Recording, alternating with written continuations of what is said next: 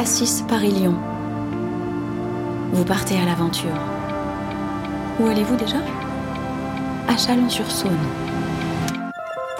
Vous songez aux belles histoires dont cette cité de Saône-et-Loire a été le décor. Mais il en est une que vous ne connaissez sans doute pas. Parce qu'elle a soigneusement été passée sous silence par Alexandre Dumas. Une histoire qui aurait changé bien des choses à son plus célèbre roman, Les Trois Mousquetaires. Histoire d'un mariage qui allait faire autant d'étincelles qu'un duel à l'épée. Celle d'Anne-Charlotte de Champlessis, dite Dame de Sainte-Croix.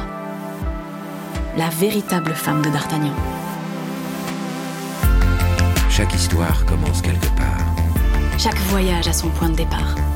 Chaque légende a ses racines. Vous écoutez Panorama. Une aventure contée par Denis Podalides. Sortie Chalon-sur-Saône. La véritable femme de D'Artagnan.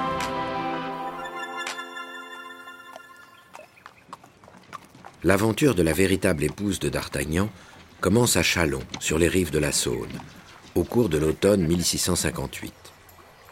Le roi et sa cour étaient là. Louis XIV allait bientôt rencontrer Marguerite de Savoie à Lyon en vue d'un éventuel mariage. Et Anne-Charlotte de Champlessis se tenait bien droite dans l'assistance. À l'approche du roi Soleil, elle lui adressa une gracieuse révérence. Le roi ne m'a sans doute même pas remarqué, songea-t-elle un peu dépitée, tant les nobles s'agitaient autour du monarque dans l'espoir de s'attirer ses faveurs. Pourtant, au moment où il la dépassait, le roi obligua. Ce n'était pas possible. Il s'approchait. Anne-Charlotte se retourna. Il devait avoir aperçu derrière elle quelques grands du royaume. Mais il se planta devant elle. Anne-Charlotte était écarlate.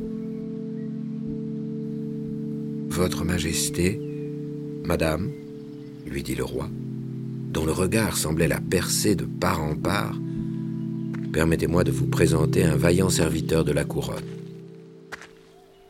Apparut alors un homme à la fine moustache et aux longs cheveux bruns, revêtu d'un bel uniforme. Un mousquetaire, un certain D'Artagnan.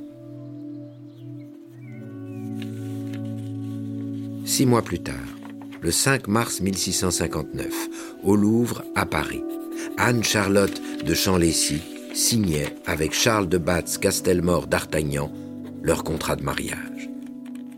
Un contrat établi sous l'autorité du roi Louis XIV et du cardinal Mazarin. La chose était sérieuse et l'atmosphère étrange. Anne-Charlotte se sentait heureuse, mais aussi comme piégée. Tout était allé si vite. D'Artagnan était un peu plus âgé qu'elle, mais à peine.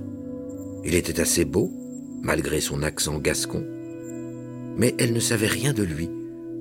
Comment cependant refuser quoi que ce fût à Sa Majesté L'époux que Mazarin et le roi avaient jeté dans ses bras n'était à l'évidence pas n'importe qui. Sous-lieutenant de la compagnie des mousquetaires de la garde du roi et capitaine au régiment des gardes de Sa Majesté, rien que ça. Alors, après le contrat, l'on passa rapidement devant Dieu. La cérémonie eut lieu le 3 avril, à 6 heures du matin, en l'église Saint-André des Arts. 6 heures du matin. L'horaire de cette cérémonie religieuse était tellement incongru, mais c'était l'usage au sein de l'aristocratie. S'unir à une heure improbable était censé garantir le bonheur des époux. Anne-Charlotte regardait son mari. Depuis quand un militaire cherchait-il le bonheur? Et pourquoi l'avait-il choisi, elle? Ce mariage était-il une folie? En donnant son consentement, Anne-Charlotte n'était pas loin de le penser. Mais elle savait que tout cela avait aussi quelque chose de très rationnel. D'Artagnan avait 45 ans et pas un sous-vaillant. Eu égard à son rang et au service rendu, le roi et Mazarin avaient décidé de garantir sa retraite, en lui faisant épouser une femme noble comme lui, et riche surtout. Anne-Charlotte n'était pas sotte. C'est ainsi qu'elle se retrouva embarquée dans la vie du fringant gascon. En apparence, Son profil et sa situation dans cette histoire la plaçaient aux antipodes des femmes qu'Alexandre Dumas mit sur la route du héros des Trois Mousquetaires, Constance et Milady, la lingère vertueuse et la femme fatale. Et pourtant, Anne-Charlotte allait se révéler surprenante comme Constance et dangereuse comme Milady. Lors de la signature de son contrat de mariage avec D'Artagnan, elle comprit que ce dernier n'apportait pas grand-chose à leur ménage si ce n'était des dettes. Alors, Anne-Charlotte conserva pour elle sa baronnie de Sainte-Croix et la majeure partie de ses biens meubles. Quant aux dettes que son mari avait contractées avant leurs épousailles, elle refusa de les faire entrer dans le contrat. Avait-elle des raisons de se méfier de son mousquetaire d'époux? La rumeur prêtait à D'Artagnan d'innombrables maîtresses une belle aubergiste, une nièce de Mazarin, ou peut-être deux, sans compter la femme d'un aristocrate comploteur de Bordeaux. Mais D'Artagnan était en réalité, sinon volage, surtout absent. Lorsqu'en 1660, alors qu'elle venait de fêter ses 36 ans, Anne-Charlotte donna naissance à son premier fils, son mari était, à l'autre bout du pays, à Saint-Jean-de-Luz, en compagnie de son cher roi, parti célébrer son mariage avec l'infante d'Espagne Marie-Thérèse. Anne-Charlotte en fut plus affectée qu'elle ne l'aurait cru. Elle était même tout à fait triste. Elle ne se faisait pas à la vie parisienne. Cette ville qu'on disait amusante lui paraissait sinistre. Et bientôt, juste avant la naissance de son second fils, Anne-Charlotte s'en retourna à Chalon, rue aux Fèvres, où elle possédait une maison. Les médisants soutinrent que c'était le signe de leur désunion et même de son goût pour la chicane. Mais son retour sur les bords de la Saône avait une toute autre raison. Elle fut contrainte de retourner en Bourgogne par la force d'une lettre de cachet, un ordre direct du roi, signé de sa main. Mais pourquoi le roi qu'il avait quelques années plus tôt jeté dans les bras de D'Artagnan l'en arrachait-il désormais? Parce qu'Anne Charlotte était amoureuse de D'Artagnan. Et peut-être même un peu trop. Elle l'admettait volontiers.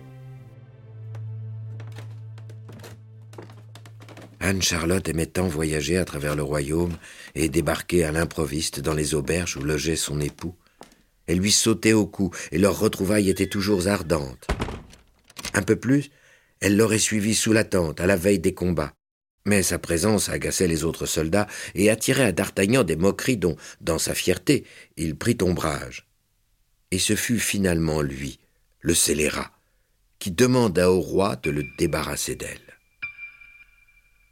Passé la stupeur de se voir chassée de Paris, Anne-Charlotte ne goûta pas longtemps la plaisanterie. Et c'est alors qu'elle ourdit sa vengeance. Le 16 avril 1665, la dame de Sainte-Croix se rendit à Paris et devant les greffiers du Châtelet apposa sa signature au bas de l'acte suivant est comparue Dame Charlotte Anne de Chamlécy, épouse de Messire Charles de Castelmore, chevalier seigneur d'Artagnan, lieutenant de la compagnie des mousquetaires du roi, laquelle a dit et déclaré qu'elle a renoncé à la communauté de biens qui était entre elle et le sieur d'Artagnan. Son mari voulait être libre de ses mouvements? Eh bien, il n'aurait pas un denier de sa fortune. Cela l'allégerait considérablement. Anne-Charlotte était tellement furieuse qu'elle songea même un temps à le faire assassiner. Le soir, dans sa maison de Chalon, elle réfléchissait avant de s'endormir à toutes sortes de stratagèmes, plus ou moins violents. Mais, pour cela aussi, D'Artagnan se débrouilla tout seul, et loin d'elle encore une fois. Le 25 juin 1673, devant Maastricht, au cours de la guerre contre les Provinces unies, le Gascon mourut, touché au rein par une balle de mousquet.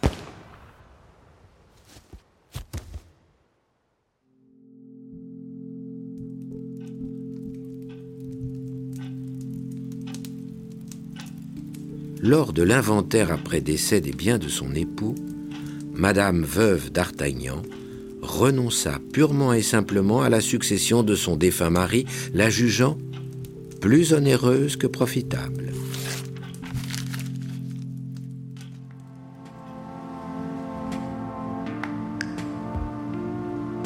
Après avoir fait baptiser ses deux fils dans la chapelle du château de Versailles, en présence de la reine et du roi, Anne-Charlotte s'en retourna à Sainte-Croix, sur la terre de ses ancêtres.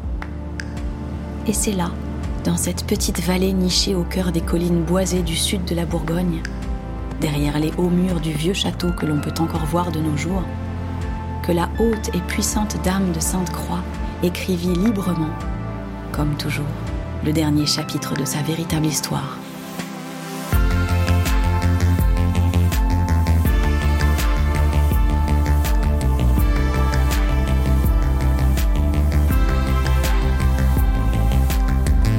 Amoureuses et perdues, Chevaliers illustres, créatures fantastiques, leurs vies légendaires ont marqué les paysages que vous traversez. et laissé leur empreinte dans le cœur des hommes et des femmes qui s'y sont aventurés.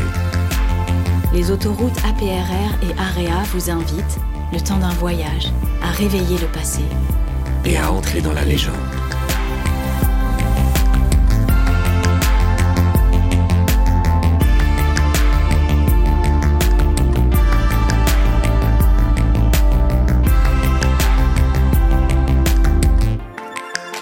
Vous avez écouté Panorama, avec les voix de Denis Podalides de la Comédie Française et Juliette Roudet. Texte Martin Kénéen. Musique Germain Calsou et Charles Dolé.